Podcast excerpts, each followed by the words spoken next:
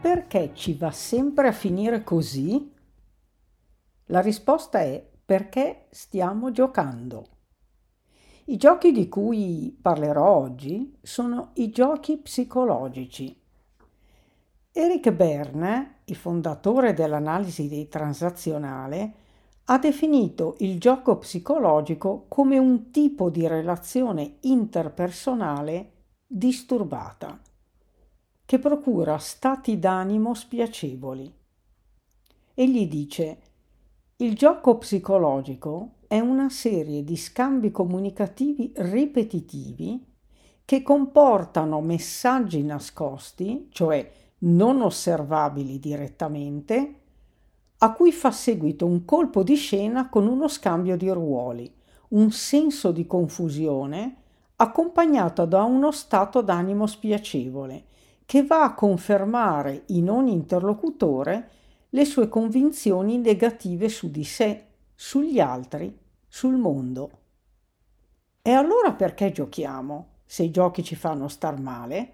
Giochiamo perché i giochi ci consentono un forte coinvolgimento emotivo e relazionale, pur se negativo, e noi siamo affamati di attenzioni e se non ne arrivano di positive, ci accontentiamo di quelle negative. Un altro aspetto importante dei giochi è la ripetizione, come diceva Bern.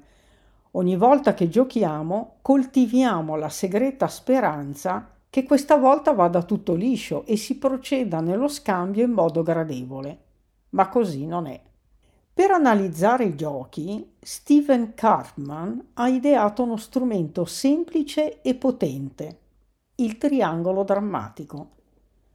Quando siamo coinvolti in un gioco psicologico, entriamo in uno di questi tre ruoli: vittima, persecutore, salvatore, scritti con l'iniziale maiuscola.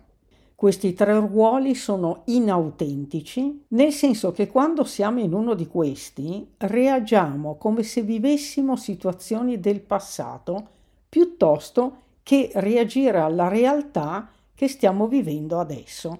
Dato che queste modalità relazionali provengono dal nostro passato, potremmo giocare un gioco ad imitazione delle nostre figure di riferimento, per esempio i genitori o altri caregivers.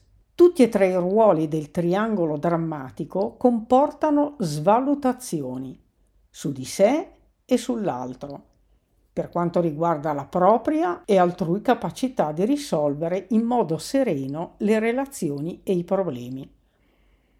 Lo scopo inconsapevole dei giochi è provocare o invitare gli altri a reagire in alcuni specifici modi, finalizzati a rinforzare le convinzioni che ci portiamo appresso dalla nostra infanzia.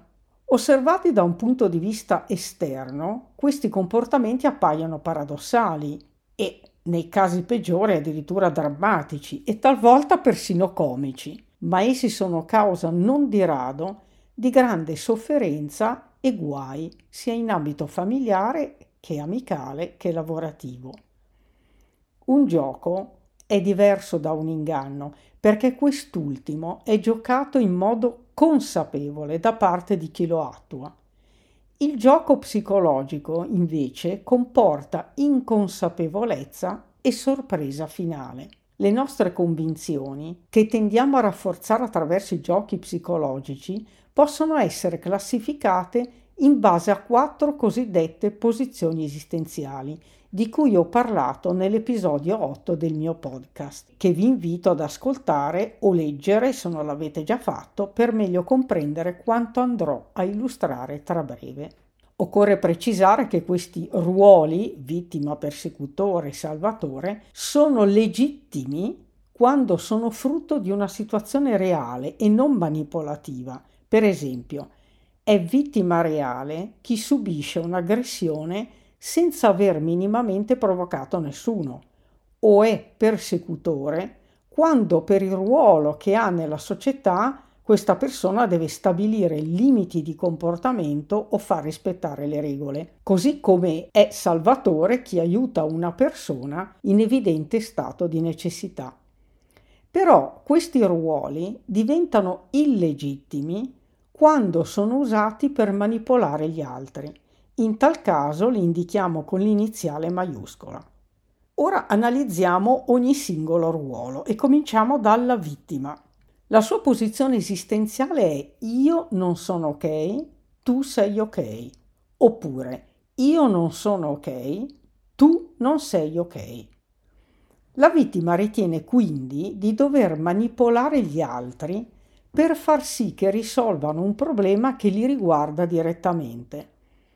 In questo ruolo la persona ritiene gli altri responsabili e capaci di risolvere situazioni o problemi che essi stessi in realtà potrebbero affrontare, oppure che né se stessa né gli altri siano in grado di risolvere i problemi che la riguardano. La vittima finge di non essere mai forte, capace e responsabile. Non ama la responsabilità e cerca di trovare assolutamente un capo espiatorio, qualcuno cui incolpare dei propri errori, oppure un salvatore che gli risolva i problemi. La vittima manipola instillando il senso di colpa nel persecutore visto che lo vede come origine della sua sofferenza e cerca di far sì che il Salvatore si attivi nel tentativo di aiutarla. La vittima è all'inconsapevole ricerca di un persecutore o di un salvatore, di un persecutore con cui alla fine colluderà sentendosi rifiutato o sminuito, oppure di un salvatore con cui colluderà nel credere di aver bisogno del suo aiuto per pensare o per agire. La persona che assume il ruolo di vittima tende a lamentarsi e a non chiedere direttamente un aiuto. Sta in continua attesa e pretesa verso gli altri e prova risentimento quando gli altri non comprendono i suoi bisogni e non colgono i suoi desideri inespressi o comunque sia non li soddisfano. Da questa posizione la vittima passa facilmente al ruolo di persecutore, attaccando e accusando persone e avvenimenti che ritiene causa della sua situazione. La vittima quindi esprime dolore e debolezza, ma in realtà nasconde forza. E veniamo al persecutore. Il ruolo di persecutore parte da una posizione inversa a quella della vittima, e cioè io sono ok, tu non sei ok usando l'intimidazione e l'inquisizione, gioca un gioco manipolativo che comporta aggressività, non sempre fisica, ma spesso verbale, morale e psicologica. Utilizza per esempio il sarcasmo, la critica, i giudizi taglienti e svalutanti, con l'effetto di creare nell'interlocutore confusione e paura. Il persecutore quindi esprime forza e aggressività, ma nasconde debolezza e paura. Infine il salvatore. Il salvatore è un ruolo in cui giochiamo una parte apparentemente protettiva, ma che non favorisce la crescita e l'autonomia dell'altro. La posizione esistenziale di chi assume questo ruolo è io sono ok, tu non sei ok, perché svaluta le capacità dell'altro, come ad esempio quando con la scusa di aiutare gli altri li mantiene in uno stato di dipendenza. In più, chi è nel ruolo di salvatore finge di non avere mai bisogno, invece si preoccupa di bisogni altrui, aiutando gli altri in quelle situazioni in cui questi ultimi farebbero bene ad aiutarsi da soli. Aiutando la vittima, il salvatore le permette di restare vittima perché si assume responsabilità per cose di cui essa dovrebbe prendersi personalmente carico. Un ulteriore effetto delle azioni del Salvatore è quello di rimanere in credito nei riguardi degli altri e di aspettarsi gratitudine e riconoscenza. Il ruolo del Salvatore consente alla persona di costruirsi una facciata di grandezza, generosità ed altruismo per coprire in realtà un senso di inadeguatezza, inutilità e vuoto.